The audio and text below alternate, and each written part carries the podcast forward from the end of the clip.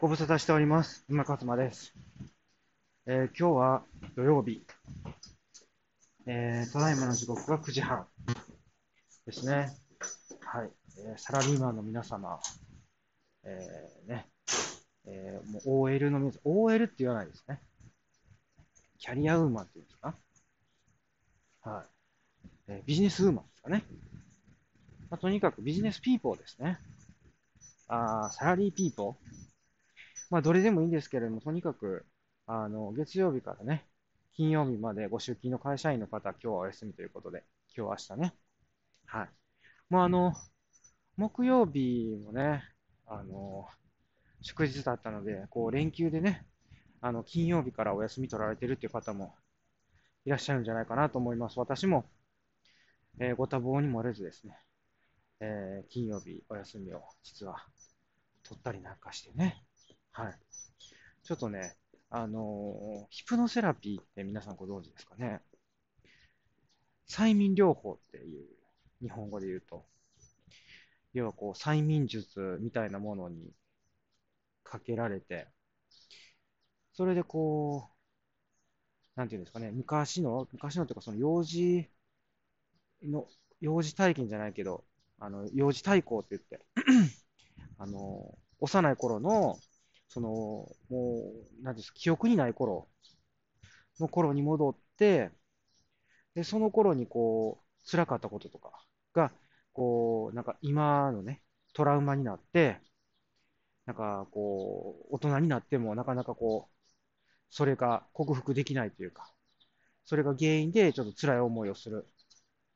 っていうようなね、ネガティブなこう考えになるとかね、なんかそういうものを、あのーこう、皮膚のセラピーで治すっていうよりかは、まあ、その原因を知って、えーそれをこう和らげるというか、それを受け入れるっていう感じ。あとはその前世療法っていうのもあって、あのー過去、過去じゃなくて前世ですね、自分の前世が何何者だったのかっていう、なんかそういうものを知って自分のその根性の役割、根性というのは今の、今生きるっていう、この性の、役割をね、知るっていう。まあちょっとなんていうんですかね、スピリチュアルと、なんかそうでないものとの間ぐらいの、なんかそういう感じのあれなんですよ。で、もうね、あんまりね、だからその昔は知られてなかったみたいですけど、最近はね、もう、ヒプノセラピーとか、あの、催眠療法とかって、あの、ググっても調べてき、あのググってもすぐにね、調べれますし、あの、YouTube とかでもね、そういう情報を発信してる人いますし、まあ日本よりも海外、特にアメリカなんかは、まあそっちの方が進んでるっていうね。うん。やっぱりね、何でもね、自由の国アメリカっていろんなものがこう、なんていうんですかね、こう、進みやすいというか、まあ、もちもそういう土壌があるというか、まあ、ももちろんその人口もね、まあ多いっていうのもあって、受け入れやす、受け入れられやすいんでしょうね。うん、日本だとね、まだまだなんかそういうのってこう、ちょっとオカルト的なね、ちょっと怖いものっていうか、怪しいものっていう、なんかイメージがあったりするんですけど。まあでもね、私はそういうこう、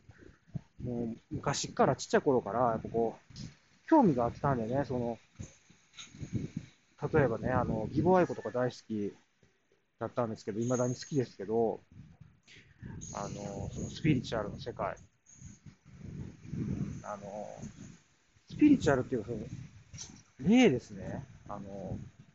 要はその、見える人いるじゃないですか。あの、なんか、だからその、怪しい、見えるって言ってて、ほんまは見えてないみたいな人もいるらしいんですけど、もうそういうのって見たらわかるので、そうじゃなくて、ほんまに見えてるっていう。だからその、江原さんとかもそうだと思うし、だから、ああいうほんまにこう、不思議な能力をね、持ってる人っていうのは世の中にいて、で、義母、義母さんとか、江原さんっていうのはその中でも、有名になった人、みんなが誰、誰しもが知ってる、やっぱテレビに出ましたから、テレテレビに出るとなるともうやっぱりね、もう誰でもが知ってるっていう領域になるんですよね。で、昔からそういうあの本をね、読んだりとかしてたっていうのもあって、まあ、一体自分の役割って何なのかみたいな、そういうのがこう知れたらもっとこう生きやすくなるかなみたいな、そういう感じで思ってたんですけど、まあね、今回ちょっとたまたまそういう機会に恵まれたと言いますか、あのーまあ、チャンスが巡ってきたというかね、やっぱりそこ、そういうのに興味があって、なんかそういうのをこうずっと、あのー思い続けてると、こう、潜在意識の中で、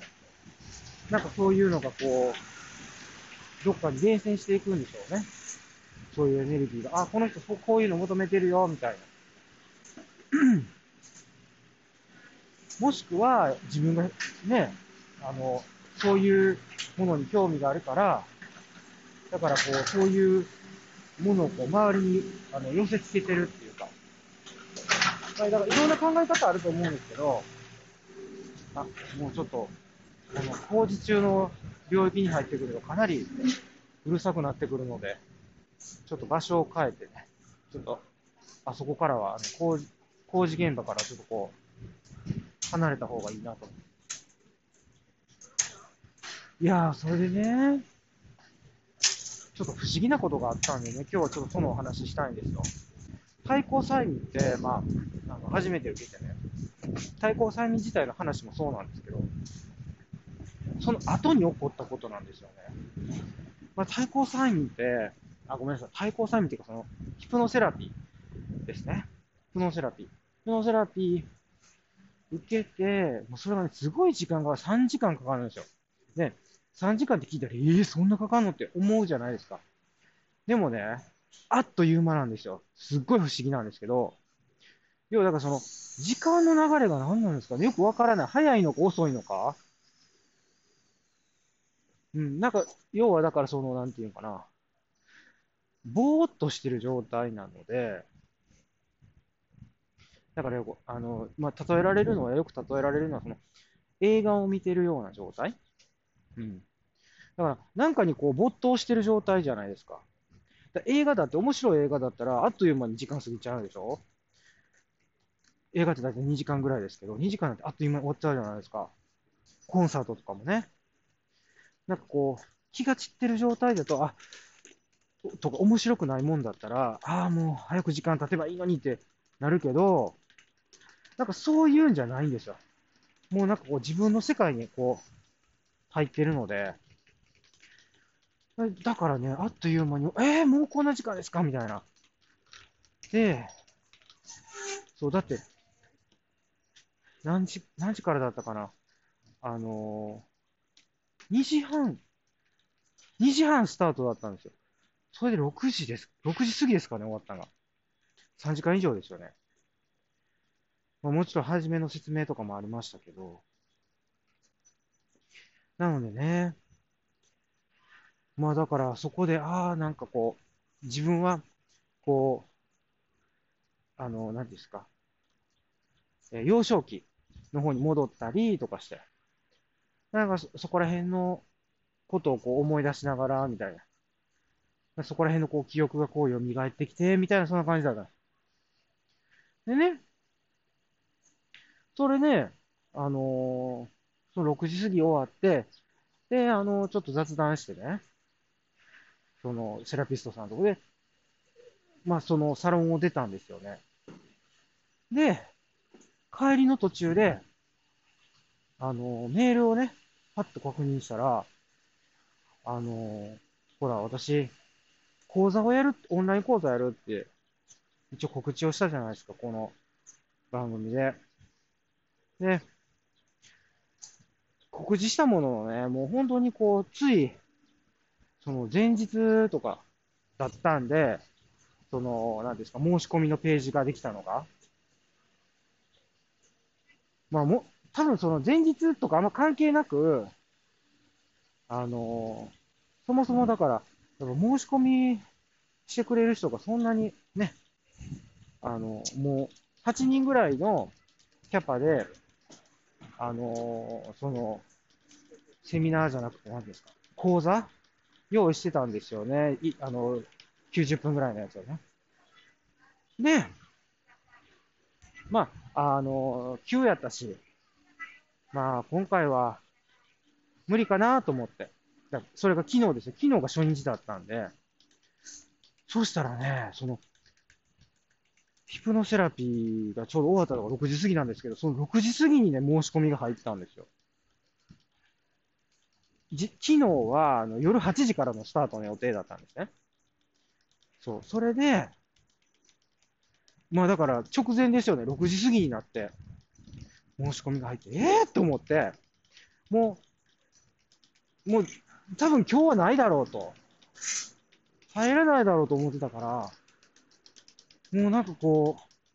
う、なんていうんですかね、気が抜けてたというか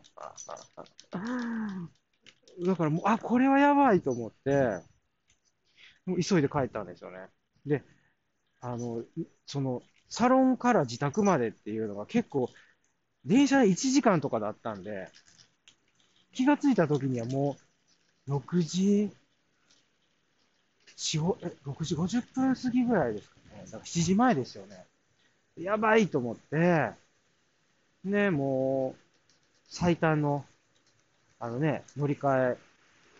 検索で最短ルート探して。で、なんとか、あのー、早く帰れるルート見つけたよ。間に合ったって感じなんですけど。で、まあ、一応その、まあ、60分っていうのは、60分とか90分っていうのは、あくまでその、入り口と、入り口っていうかその、なんていうんですかね。要は